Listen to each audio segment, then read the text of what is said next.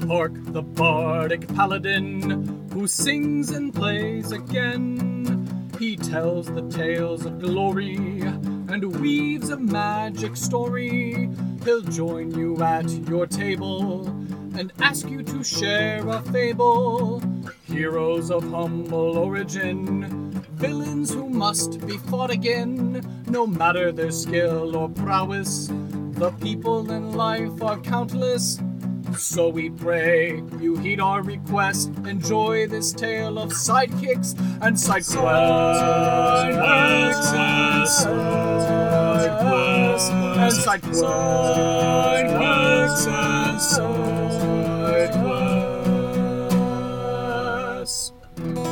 Episode 99 Scherazade and Sprocket, Mother and Son. Welcome to Sidekicks and Side Quests, the Dungeons and Dragons podcast that helps to put humans back into humanity and breathe life into your campaign NPCs with backstory and bravado. That's right, we're building a world, one character at a time. I am your host, Kurt Krenwelge, the Bardic Paladin, and I'll be joining Max Cicchino's table in the levitating platter. Hello, everyone, and welcome to another exciting episode of Sidekicks and Side Quests, still the best unofficial Dungeons and Dragons podcast, in my humbly biased opinion. Before I introduce my guests, I'd like to go ahead and give a shout out to my first sponsor, Plus One EXP. Tony Vacinda is the mastermind behind this mastercraft of beard balms, game design, and community building. He's got beard balms named after all the basic stats from D&D, so get a can, apply it to your face, and smell the sweet aroma and the sweet victory that comes along with increased strength, dexterity, charisma, and more. Beards and Beyond is the indie RPG that helped to launch this entire brand, but Tony's collaborated and developed several other projects, including Repugnant, Eye Toaster, Down We Go, Through the Void, Vamp Nebula, and Standing. If you support Plus One EXP either by buying something on their website or going to tonyplusone.itch.io, it all helps funnel into the Plus One Forward program, which seeks to support additional indie tabletop content creators to continue making awesome stuff. So, I would highly encourage you to follow Tony and Plus One EXP on all of the socials Twitter, Facebook, YouTube, Twitch, and even their Discord server in order to keep up with all the various projects that are being worked on, as well as upcoming interviews, one shots, and actual plays of some of these other amazing indie TTRPGs. And if you don't mind, when you go on over to plus1exp.com and you see that affiliate code box, type in Randolph when you're buying a beard balm or beard RPG in order to get some savings on your purchase at no extra cost to you. Again, that code is Randolph at checkout on the website plus1exp.com. All right. Well, I have another wonderful returning guest from the back catalog from the early episodes, season one. And uh, without further ado, I turn the microphone over and ask, Hello, returning contestant. How are you doing today? Would you care to remind us in the audience? Uh, maybe they're new joining the podcast, but who are you and what is it that you do? Uh, hi, everybody. I'm Max Cicchino. I am a audio engineer and uh, avid tabletop role player based out of uh, Hudson County, New Jersey, right outside New York City. Yeah, and I think I was looking on social media. Are you in a new band or something recently since the last time we talked? Not a new band. I just got done doing a, a one off performance uh, where myself and a bunch of my friends played the entire soundtrack to the movie Scott Pilgrim versus the World. Oh, wow. How did that go? It was so much fun. It was something that we had been working on myself and the bass player Crow. Mm-hmm. We had been wanting to do it for a long, long time. Mm-hmm. And I'm somebody who will go, yeah, we should do a thing. And then months and months and months go by without any progress. Mm-hmm. And then they just came and said, so let's start working on the tunes. I've got people in mind to put the band together. Let's go. We rehearsed for about eight months. Wow. Yeah. And we just did the performance on February 11th uh, of 2023, and it was fantastic. People came out in cosplay from the movie, which I did, I wasn't expecting and just blew my mind. It far exceeded my expectations for the night. Is there a recording of this? Is there somewhere online where we can find this performance? I think maybe the venue sometimes records performances there, but I ha- as of right now I have little clips that like little just like 10 or 12 second clips from everything, but I am currently working on getting a recording if one exists. But uh Awesome. it was intended as a one-off, but everyone in the Mm. band was so enthusiastic and thought it was so much fun that we're definitely going to try and do it again sooner rather than later before we forget how to play all the songs. Oh yeah, there we go. Yeah, I was gonna say you uh, you take it on the road, kind of like some of these uh, grand symphonic tours across the United States, and they're like, ah, we're doing the orchestral soundtrack to Final Fantasy VII, and then everyone's like, oh my gosh, I have to go see it or something like that. I actually just not too long ago saw at Radio City Music Hall a something like 200 piece orchestra and choir perform all of uh, Lord of the Rings Fellowship of the Ring. Ooh, that must have been epic. Oh, it was wonderful because they had a giant wide projector screen behind them. Mhm. So you watched the movie with subtitles and all the music taken out, but all the dialogue and all the sound effects and all that was still there. But all of the music was done live by a gigantic orchestra. That's awesome. And uh, I definitely want to circle back to the fact that you, you know, explained to our audience, uh, you know, those returning or those that are new, that you're an audio engineer. And so I know uh, when we did your original interview, you were telling me about a number of different artists and books that you've had the opportunity to work with. And so I was just curious if you happen to have worked on any new interesting audiobooks or podcasts that maybe we out here in uh, the Commonwealth, the Levitating Platter, general podcast land have uh, maybe possibly heard recently. Who, uh, we do a lot. We did some of the production on Bob Dylan's uh, book that he just released Oh, uh, wow. a few months ago. Okay. we also pretty much every Stephen King novel comes through our facility in some fashion, whether us producing it uh, or us doing more end of process quality control. But Mhm. we have basically every Stephen King come through. And in terms of big stuff, that's the Bob Dylan one was good. And we did the uh, memoir from, uh, what was, I forget the show she was on. Was she on iCarly? Yes. Ah. Yeah, she was on one of the girls on iCarly and talking, you know, going through her, you know, life experiences. It has one of the most evocative titles. You know, they really went all out. The title of the book is I'm Glad My Mom Died. Oh yeah, I think I remember seeing those uh, rounds being made on the internet with the uh, provocative title. So okay, so she recorded like the audiobook version uh, with your studio. No, she recorded the audiobook. Oh, and uh, you just did work elsewhere. Ah. Yeah, and then they sent us the audio later to work on. Oh, okay. Very cool. Well, I'm glad to hear that you're uh, you're continuing on with all that uh, great work and everything like that. Hopefully, maybe one of these days someone will pitch you the opportunity to be like, "Hey, we need you to edit the next big thing." I know as far as like the Critical Role uh, animated show is now a thing, so they're like, "Here, you should edit this," or they're like, "Oh, we're gonna do uh, like another podcast thing," and you'll get to do that. Or uh, some of the McElroy boys stuff or then you know not another D&D podcast or maybe one of these other big uh, productions. Or even the new one that I think just launched Worlds Beyond Number I think is uh, another big one that you know they may do all that kind of stuff out in LA but you know you never know. Yeah, and even when stuff is recorded elsewhere, mm-hmm.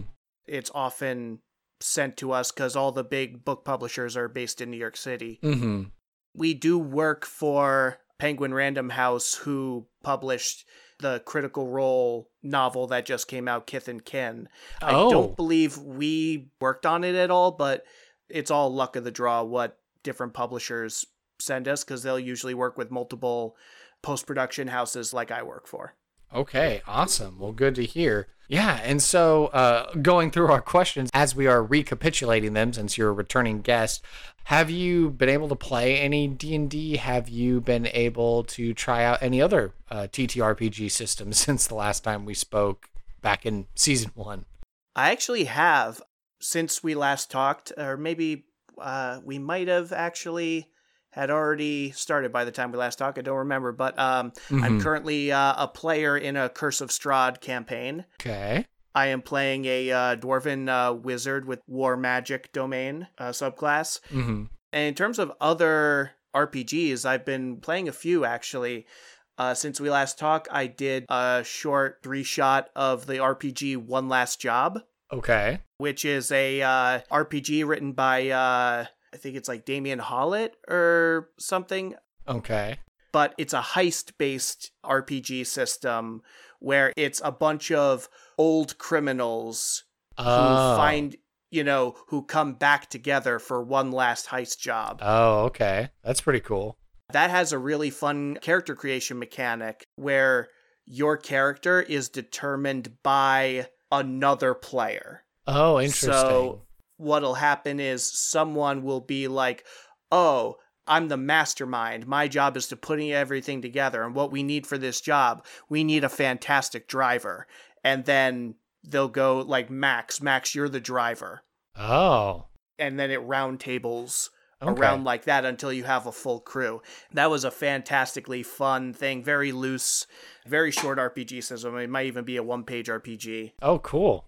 And besides that, a lot of my RPG running energy has been in a uh, Vampire the Masquerade campaign that I've been running, which if you're not familiar with Vampire the Masquerade, it's uh it's been around for a long time. It's on its 5th edition now, but it came out in like 1990, 1991 Mm-hmm. and the concept is it takes place in the modern day real world or an analog of the modern day real world Mm-hmm. called the world of darkness where vampires and werewolves and ghosts and mages and all those things kind of exist but in secret Okay. and a lot of the gameplay around it Mm-hmm. is based on working within the social structures of these vampiric societies.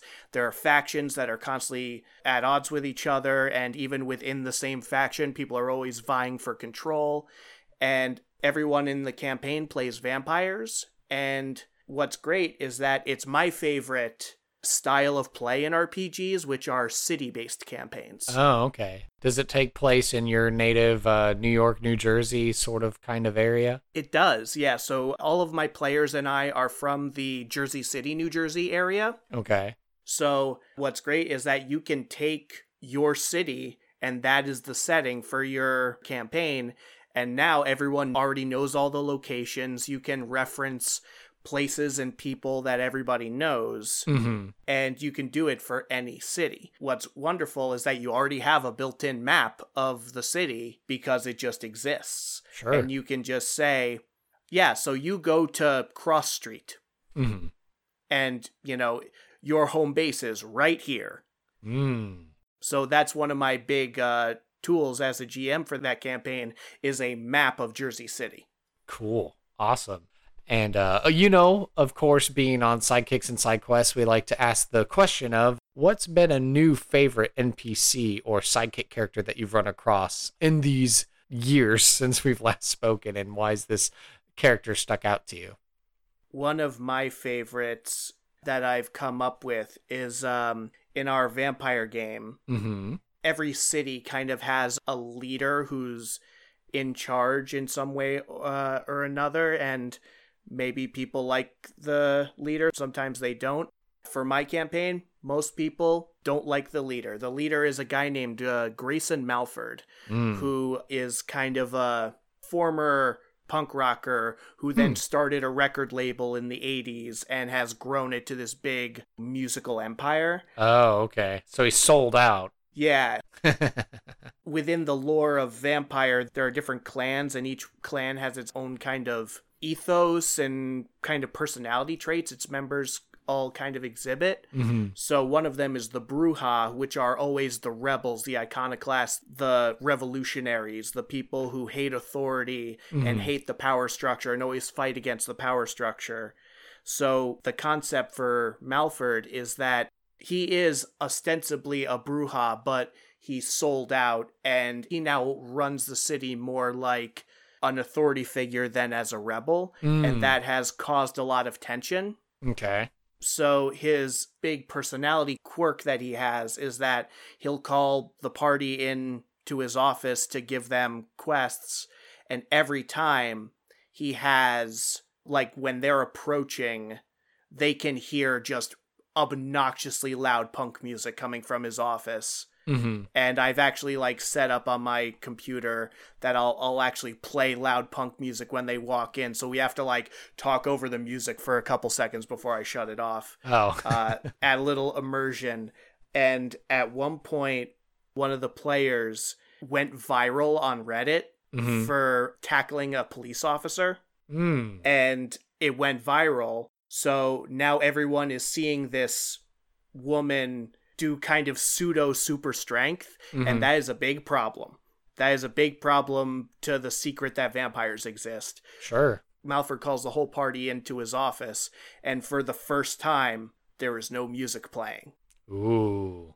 And everyone just immediately realizes the gravity of the situation Mm-hmm. and walk in and I couldn't have planned it better where they felt like they were walking into the principal's office and that is the exact vibe I wanted to get and everyone fell into it perfectly. Mm-hmm. So Malford is one of my favorite characters because he does things that a lot of people hate, Mm. but I know what his motivations are behind the scenes Mm-hmm. and he's a more complicated character than the players kind of realize. Mm-hmm. He is doing the not so popular thing, Mm-hmm. but maybe it's for a good reason that maybe if you knew you would kind of see it, but it would still be like, I don't like you did that. I get why you did it, but I still don't like that you did it. So he's one of my favorite characters that I've come up with recently. Awesome. And same thing with side quest. Has there been a new or interesting side quest, whether from game, RPG, movie, film, television, etc., that you've come across and that's uh, stuck out to you in recent memory?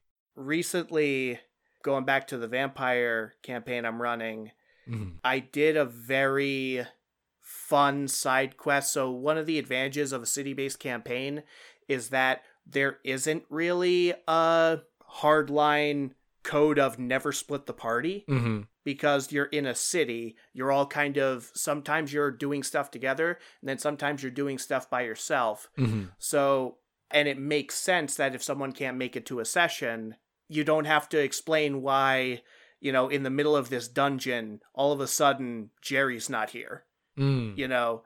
So, one of my players who plays a corporate real estate, you know, he works for Blue Rock, the analog of Black Rock in the Mm. real world Okay. and he couldn't come to a session the player couldn't come to a session so i did a makeup session with him where the reason you weren't at this session is because your boss who is also a vampire sent you to milan italy Mm. to go facilitate a corporate partnership between blue rock and this other company based in milan Mm-hmm. so it was like, okay, you're going to Milan, and it is also during Fashion Week. So I had this kind of the first part of each night is him going through basically this gauntlet of corporate challenges where he has to use his skills to kind of advance the agenda of the corporation he's trying to partner with. And then after Mhm. that is done, he meets this other vampire who her whole motivation is she likes to tempt other people and tempt vampires into choosing to do horrible things.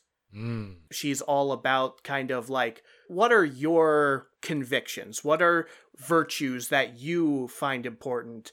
And let's see if I can convince you to go against that. Mm. So I kind of built this dual story structure where he's climbing a corporate ladder in one part of the night, and then he's descending a ladder into depravity in the second part of the night Mm. until he has, by the end of it, he has broken all of his convictions, all of the morals that even a cold hearted corporate executive still has some morals, still has some lines that he won't cross Mm-hmm. and then he chooses to cross those lines just in role play like what was all important to both me as a storyteller and also important to this character Vlanya that he had met is not making him do these things, but getting him to choose to do these horrible things.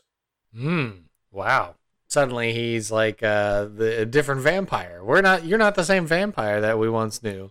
Absolutely, exactly. And, you know, uh, I kind of, after the side quest was over, I just gave him the role playing direction. You're still you, but you're changed by this experience. Mm. And hmm. that is what's going on in your head. Role play that how you think your character would role play that. So his character comes back, rejoins the rest of the party. Normally, he's this confident, braggadocious guy, and he's just like, I don't want to talk to anybody. He made it very obvious to the rest of the party that something's wrong. Mm-hmm.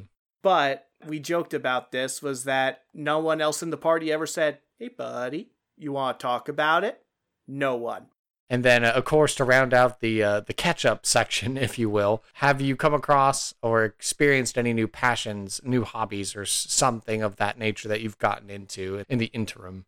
You know, over the course of the last couple years, um, I've gotten a lot more into mixology. Mm. Uh, so I had dabbled a little bit by the time we recorded the podcast the first time I was on. Mm-hmm. But since doing that, I have really kind of gone down the rabbit hole and kind of learning what makes different cocktails, what flavors, you know, what are some staple flavors that might go together? What are you trying to do? What are you trying to achieve when you say a cocktail is balanced?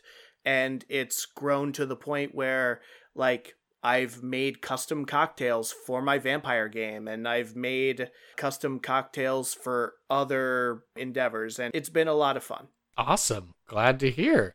And I think with that wonderful answer, I believe it's time to segue into the segment called NPC creation.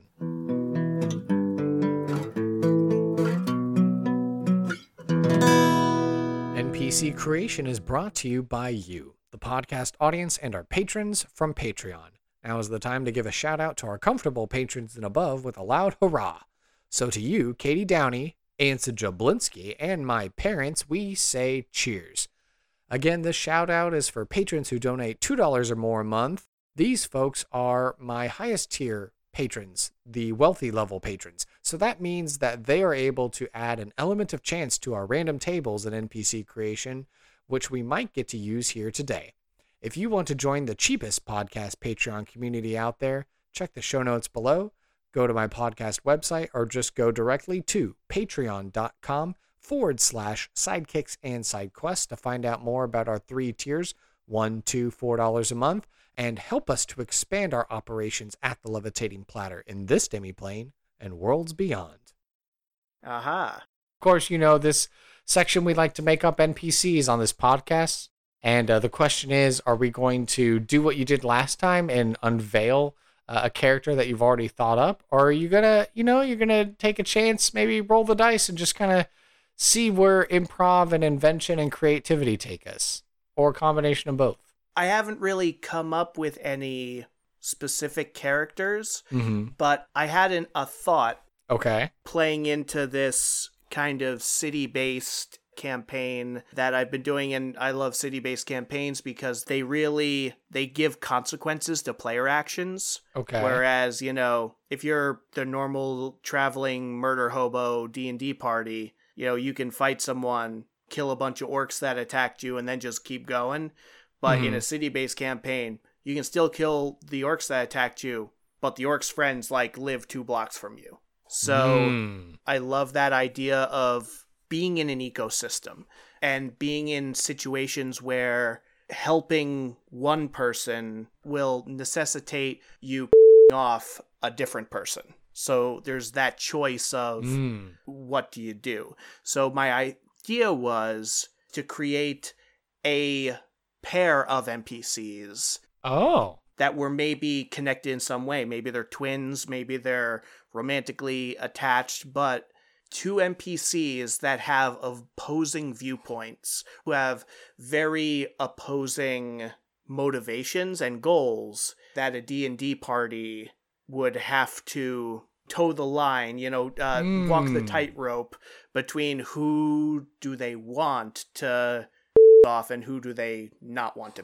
off. Okay, so kind of like a Hatfields and McCoys, Ash Ketchum, Gary Oak thing. So interesting. Okay, so you want a pair of characters that represent two different factions, and you know these particular characters could either be, like you were saying, romantically involved. They could be related, but they're on opposite sides of some sort of division. So it's a pair of characters, and that's what we got, and everything else is going to be randomized. Is that correct? Yeah, absolutely. Okay, so double the dice rolling here today.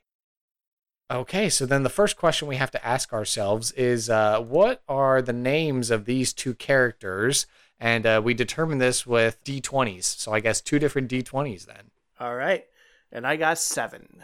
Okay. All right, so the first one of your characters is named Scherazade, and that was a submission from our Patreon supporter, Anson Jablinski. And then were you wanting to go ahead and roll a second d20 to see the name of our other character? Our other character's name is 16. 16. All right. And then this answer was provided by previous guest Nolan Page, Sprocket. So we have Scherazade and Sprocket.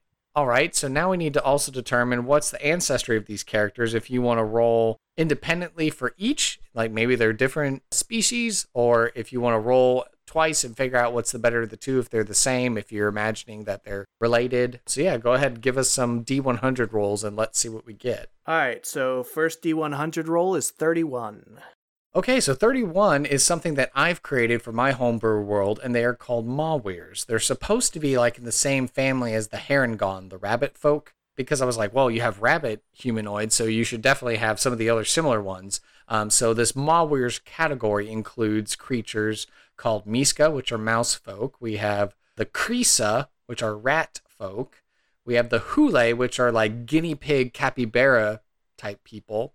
We have the bob ears, which are supposed to be like beaver folk. We have the paka, who are like mole rats or gopher folk. And then we've also got uh, sphinari, which are like porcupine people. And then the last one are the orava, which are like squirrel or chipmunk people. So that's the first one. And then if you want to take another roll on the uh, the D100 and see what we get, Sure. I rolled a 45.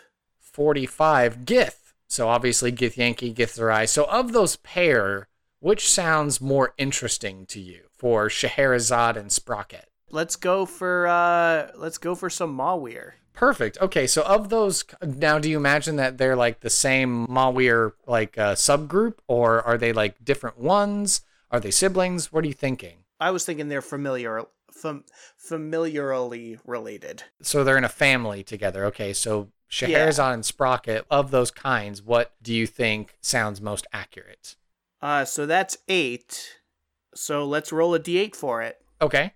3. So that would be the capybara Okay. folk. Okay, so the hule. Okay, yeah, and the hule The do come in uh, two different flavors, and so there's the morski, which are like the guinea pig like people, and then the tupi are the capybara like people. Let's go for the tupi. Okay, so we have a pair of tupi, my homebrew creation, capybara like anthropomorphic individuals named Scherazade and Sprocket.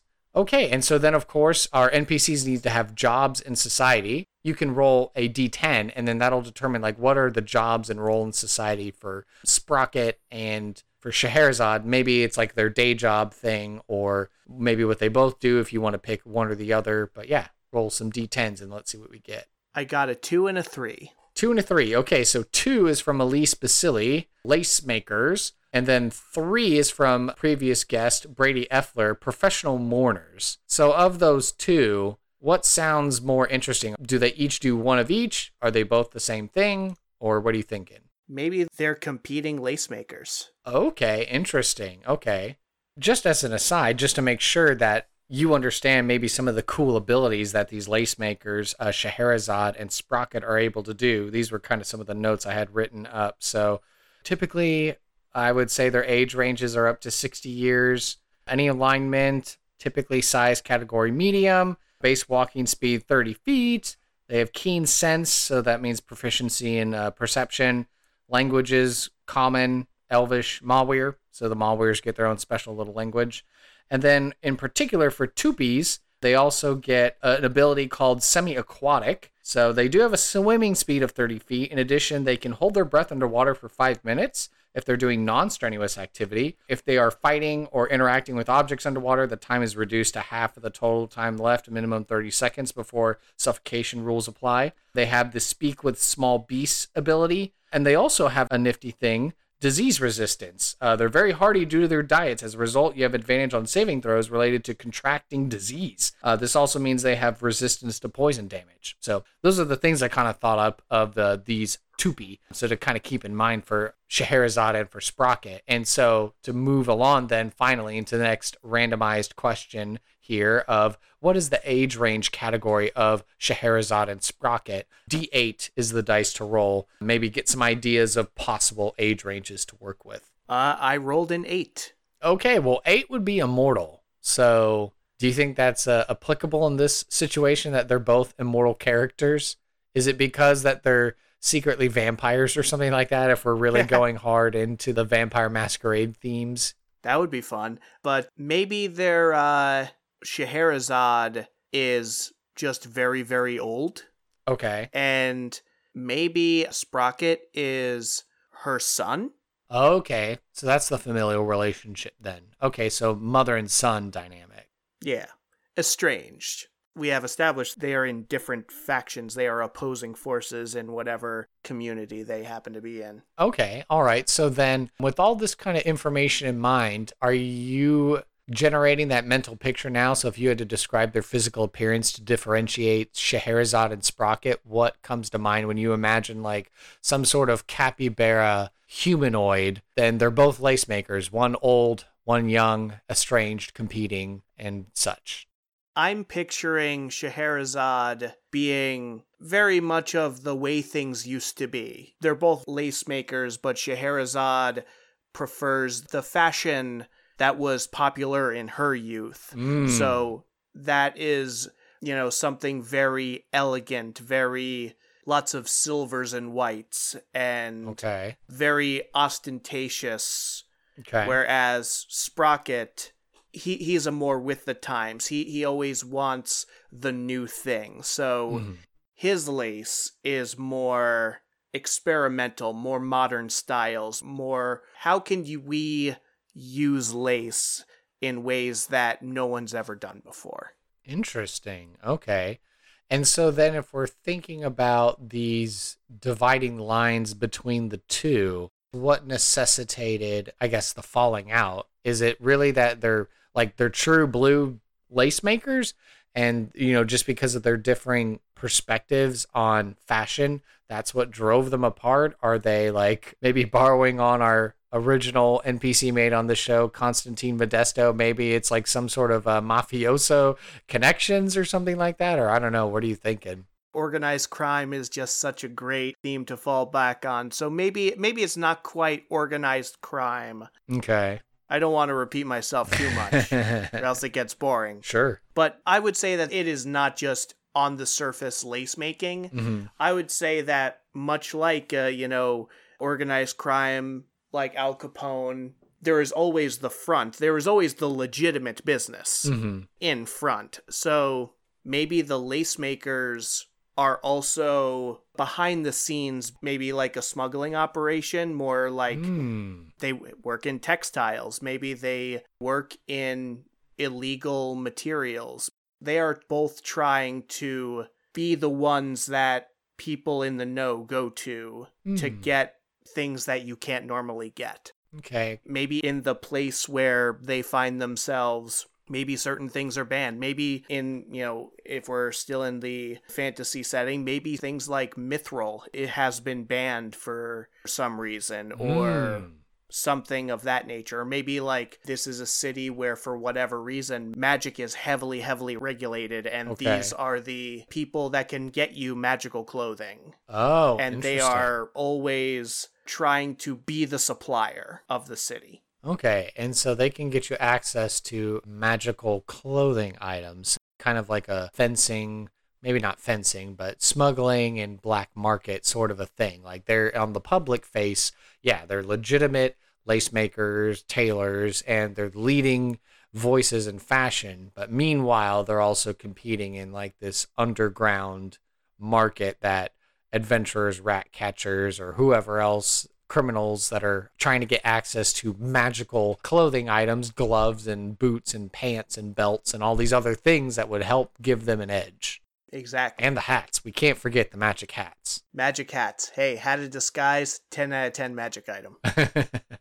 and then we need to figure out what three adjectives do you think best describe Scherazade and Sprocket?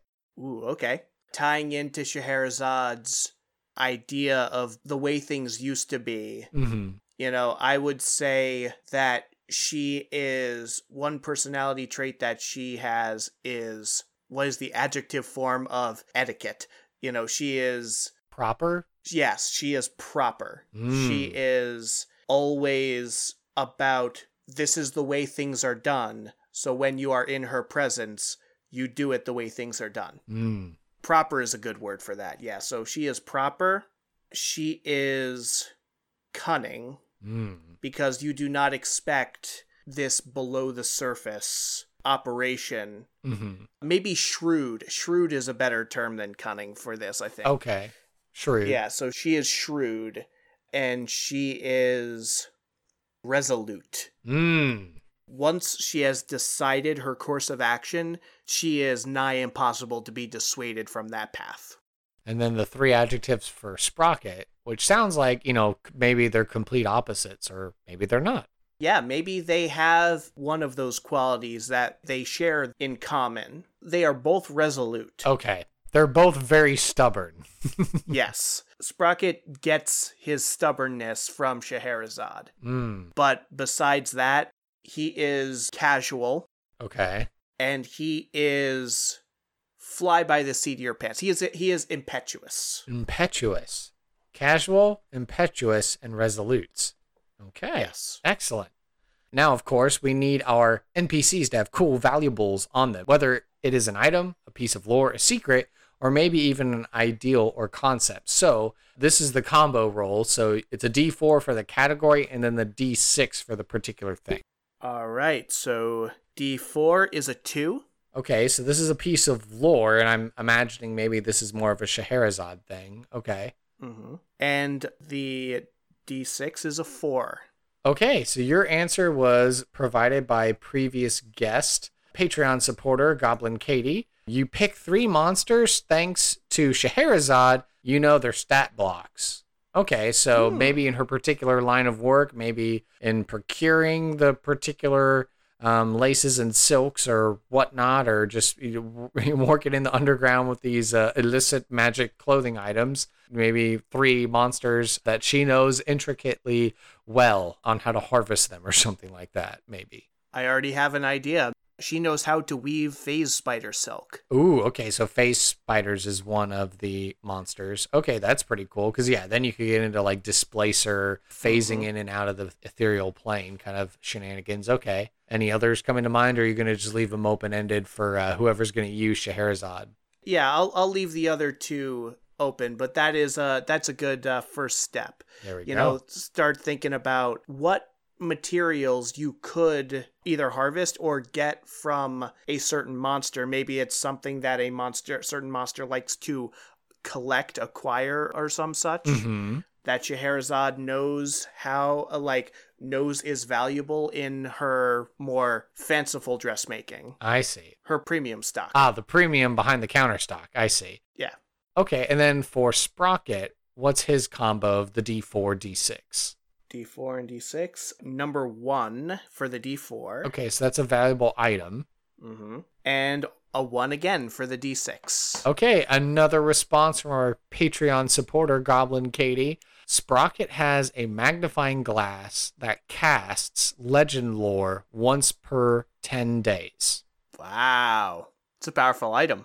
Legend lore is a fifth level divination spell, and it does have a vocal somatic material component cost. So, incense worth at least 250 gold, which the spell consumes, and four ivory strips worth at least 50 gold pieces each. So, this is definitely not a cheap spell. to have to cast, and only bards, clerics, and wizards can do it. Name or describe a person, place, or object the spell brings to your mind a brief summary of the significant lore about the thing you named. The lore might consist of current tales, forgotten stories, or even secret lore that's never been widely known. If the thing you named isn't of legendary importance, you gain no information.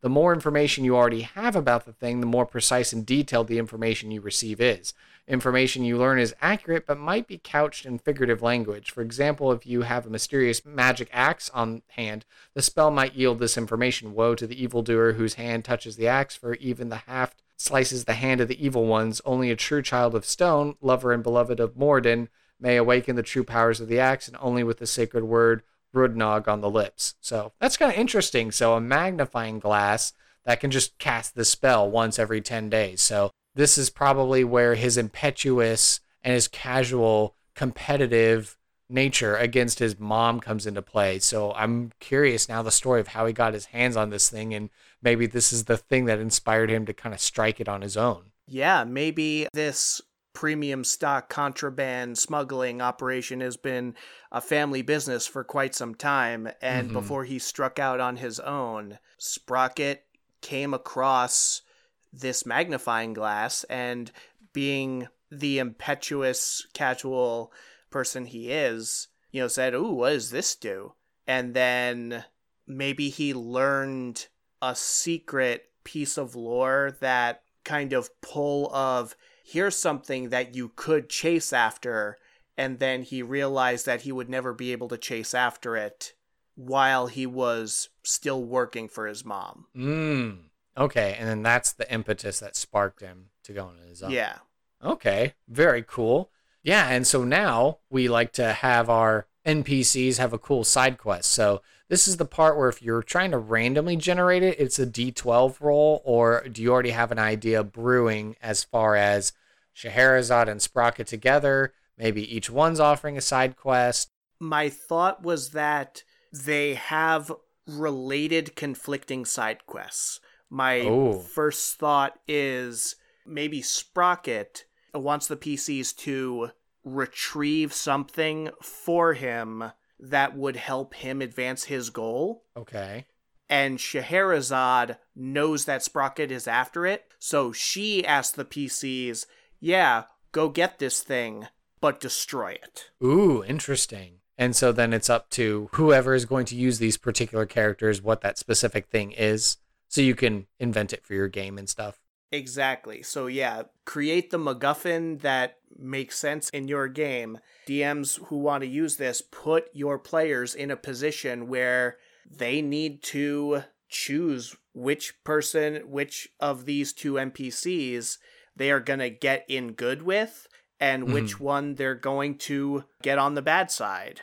And if you're doing this like I like I said before in a city-based campaign where maybe it's okay to split the party. Mm-hmm. Smaybe have some members of the party get the quest from Scherazade and the other half of the party get the quest from Sprocket. Mm-hmm. So when they come together, they realize, uh oh, whose side are we going to take on this? Okay, interesting. Yeah. So whether it's like the magic brooch or the super boots or the the grand cape or whatever it is, maybe like a critical role vestige of divergence I was reading about Cabal's mm-hmm. ruin or something like that. Like, yeah. oh yeah, we need you to go grab this uh, magic cape and uh, yeah, bring it to me. It'll enhance my abilities. Or oh, I know you're after this magic cape, so I want you to get it, but I want you to destroy it so that way he can't have it. So okay, yeah, like really getting into the tension between the mother and son. So yeah, so since we have two NPCs and two different kind of uh, side quests to go about, what's going to be the reward? Depending on who you choose, what's going to be the reward for the players?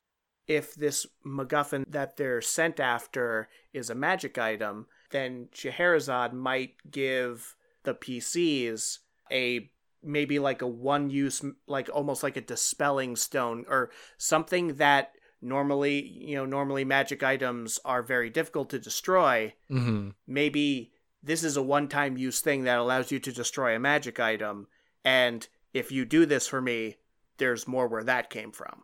Ooh interesting. So she has the in on the supplier for um, anti magic kind of technologies i suppose if you will Exactly. And for Sprocket, Sprocket might have something that's maybe less tangibly valuable, but more intangibly valuable. Like, if you do this for me, then I can, then whenever you are in this other either part of the city or in if you go to a different city or maybe just anywhere in the region, Mm-hmm. if you mention my name, you will have safe passage, you know, from one place to another. You will have access to areas that you don't have access to because you are now connected to me. Interesting. So a tap into the uh, the black market, if you will. Yeah, the black market, the underworld, the game, you know, into the unseen parts of the world. And that also gives your players something more to think about like what is more valuable? Is this ability to take magic away?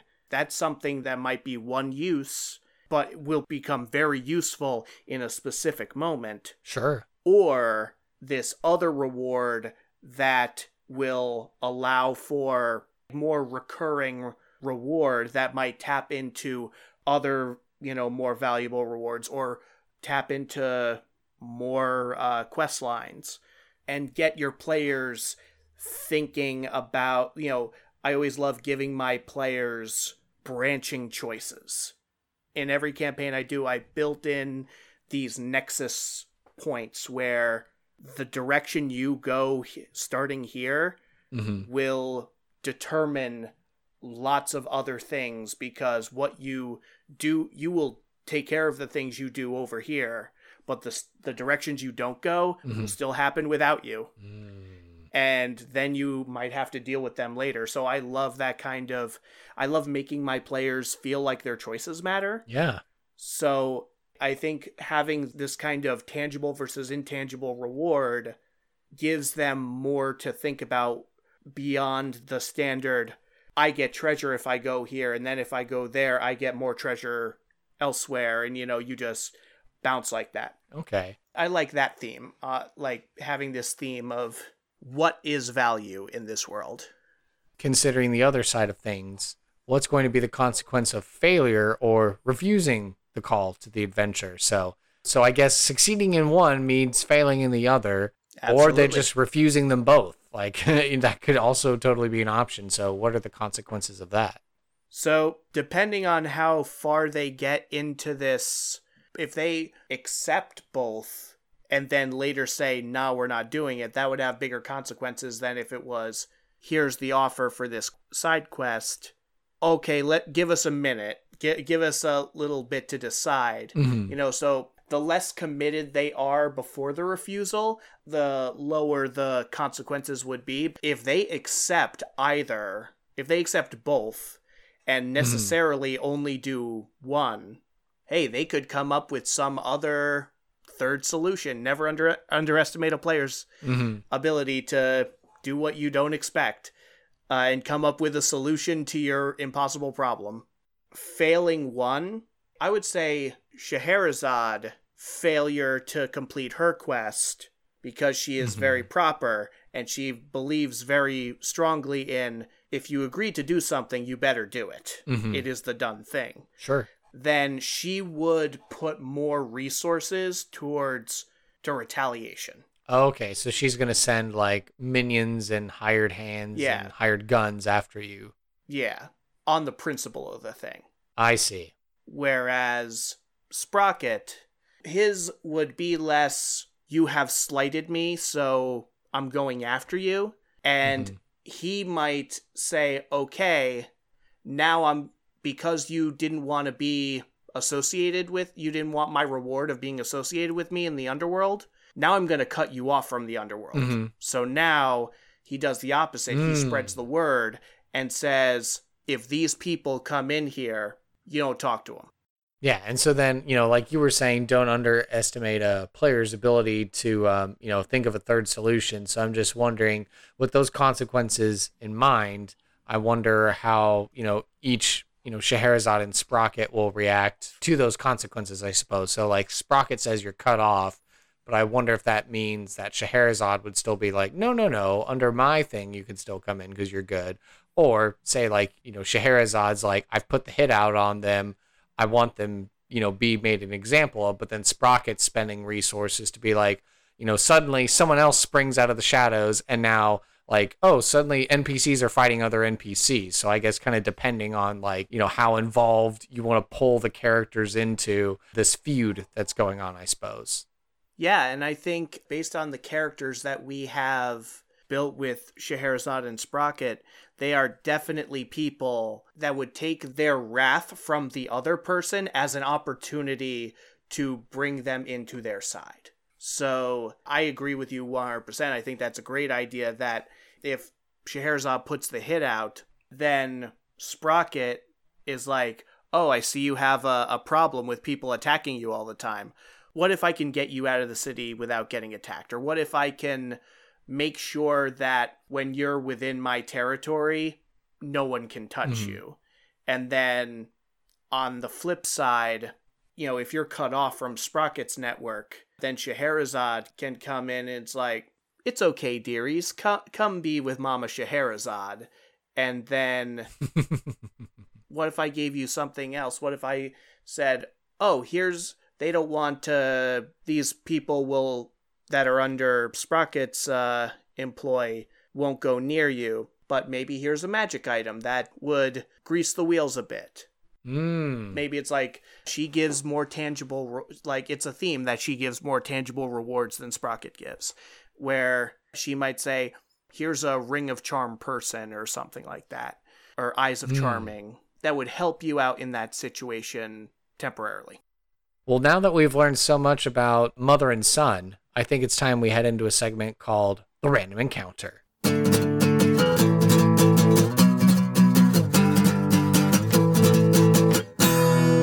This random encounter is brought to you by Fill in the Blank. Wait a minute. What? Is that is that correct? Is that right here? Well, yeah, sort of actually. Um, so unfortunately, with the passing of Ed over at Reaper Miniatures, for the time being, the sponsorship program with Reaper Miniatures is being put on hiatus, which is fine. They said that my link would still work if you want to use it on my older episodes, but otherwise, um, it won't do anything else special.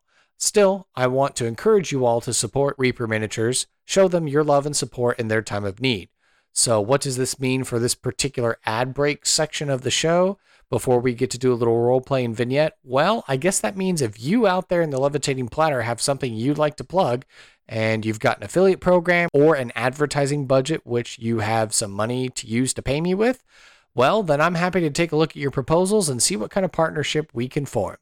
As you know, this podcast is a labor of love, and thanks to some very awesome and very kind patrons, I can continue to keep the ever burning torches on, as well as have a normal social life away from the podcast without it consuming my every waking hour. I'm very blessed and very thankful. I would prefer if you email me details of your projects and Kickstarters and whatever else at my email address, sidekicksandsidequests at gmail.com.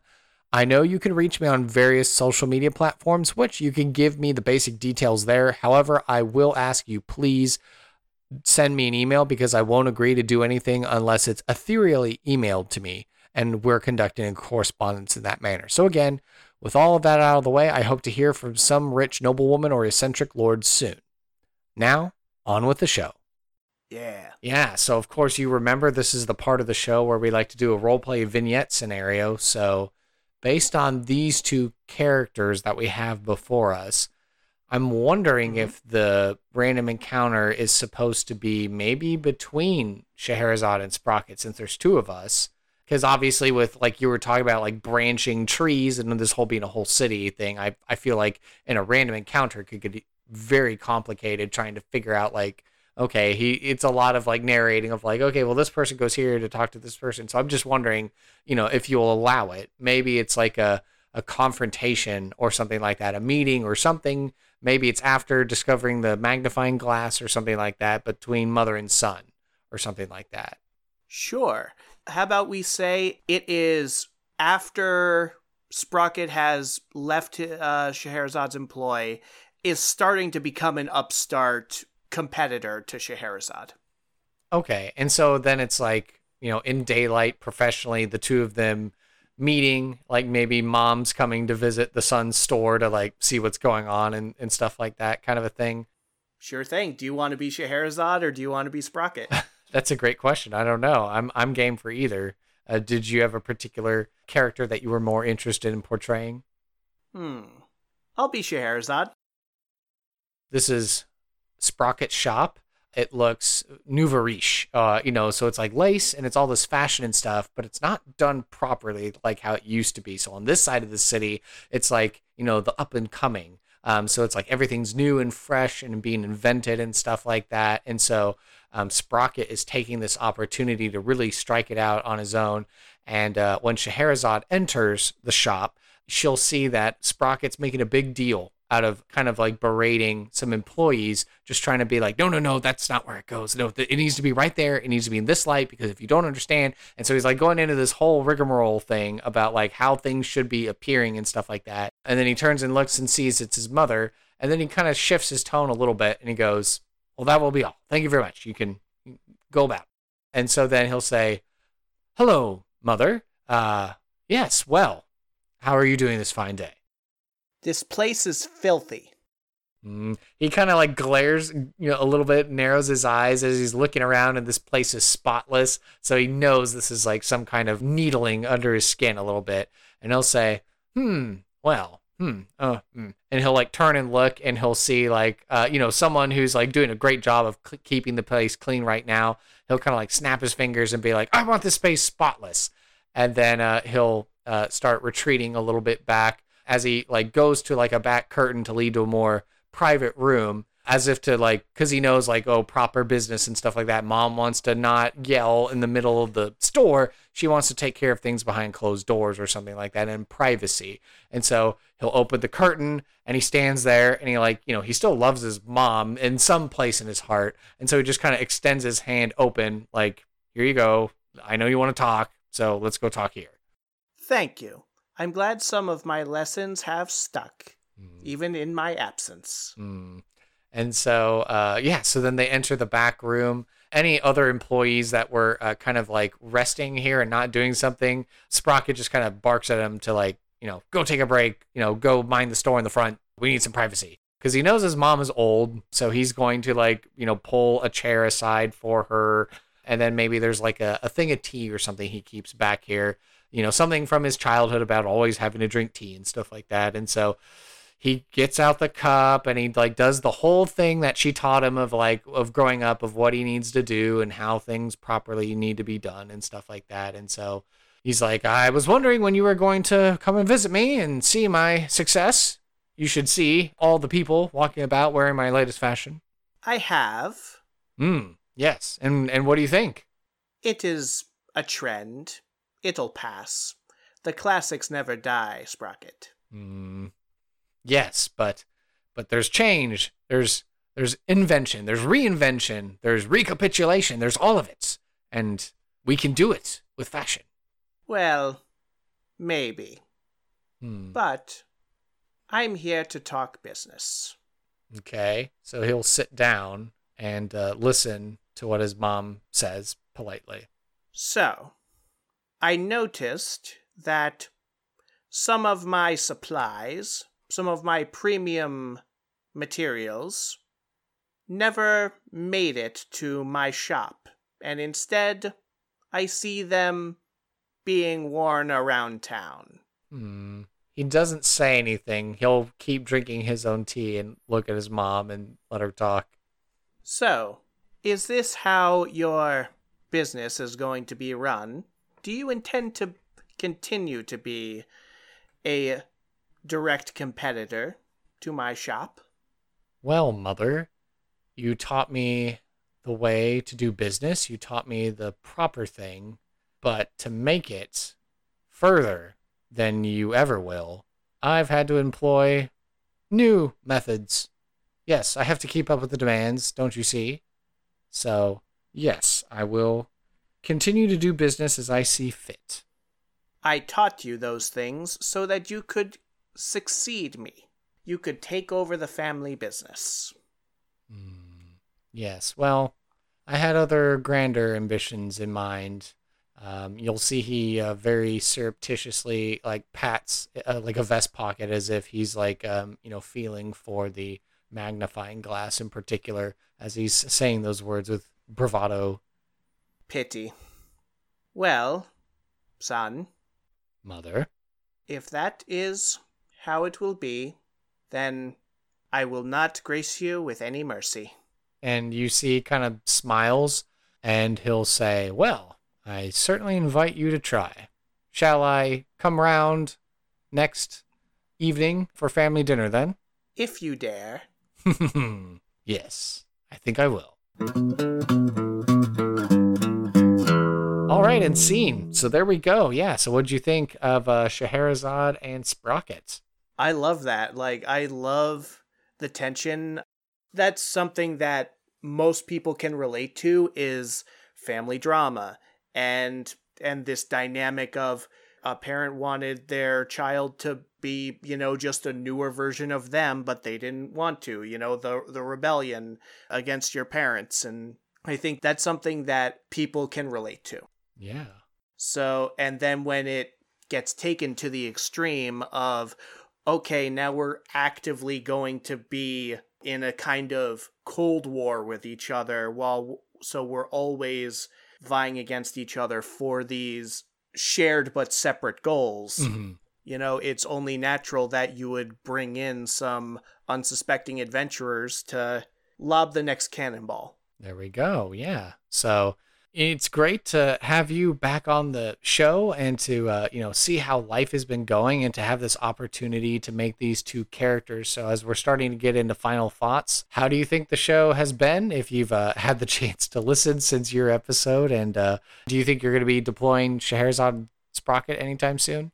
Oh yeah, like if not Scherazade and Sprocket themselves, then some other analog of them that fits within uh whatever I happen to be running. But uh yeah, I, I think this was great. I confess I have not had a chance to listen to your podcast. I haven't listened to many podcasts since because I don't really have a commute anymore. I've been working from home Mm-hmm. since the pandemic started. So like the amount of podcasts I listen to has like dropped off a cliff. Mm. But yeah, this was so much fun. I love the generated suggestions from your fans and your previous guests. I think that's uh like that made it so much fun. I never would have gone in the direction we went without those tables and I love how I love what we ended up with. Awesome.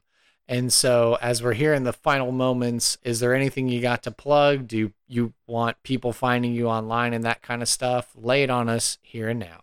I don't really have anything to plug. Uh, maybe if you're in the uh, if you're in the New Jersey area and you like live music, you know, come see me. I run uh, I run sound at a uh, place called uh, Pino's Lounge in Highland Park, New Jersey. Every fr- uh, Friday and Saturday night, I run sound for some great original music. I'm probably going to be performing the soundtrack to Scott Pilgrim vs. the World again at some point. There we go. Yeah, we'll get some links to that. We'll drop it in the the show notes. We'll make sure to retweet it and all that good stuff. So, Max, thank you so much for coming back on the show. And uh, maybe maybe it won't be another three years, but we'll have you back on making even more NPCs. Looking forward to it. Thank you for listening to this episode of Sidekicks and Side Quests. Be sure to subscribe to the podcast through Apple Podcast, Google Play, Spotify, and Overcast, or feel free to save the RSS feed to use the app of your choice. Visit our website, sidekicksandsidequests.com, for links, write ups of the NPCs, and to learn more about the show and the guests who have been on it. To stay up to date and interact via social media, you can follow the podcast on Facebook, Twitter, and Reddit by searching for Side KQ Podcast. I would love to talk D&D and showcase your fan art, stories of how you used our NPCs, discussions, and commentary.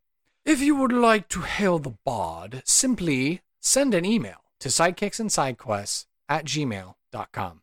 To help this show be the resource it's meant to be, I ask that you please leave a review on iTunes to help spread the word and share our podcast with your friends and family. Whether you're a veteran player or an aspiring dungeon master, or you've never played Dungeons and Dragons before, there's something here for everyone, and I want to hear about it. And finally, after two years, I've decided to open a Patreon for Sidekicks and Side Quests. If you love this podcast and you want to help us grow and expand our operations, I would appreciate it if you would go on over to patreon.com forward slash sidekicks and side quests.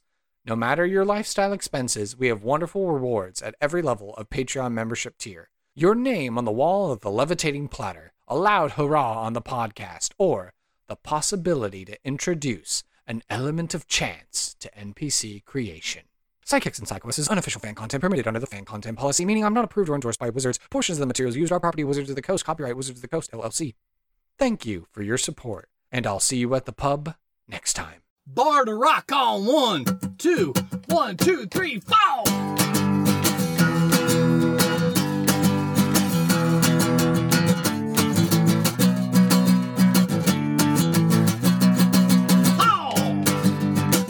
Sidekicks and Sidequests.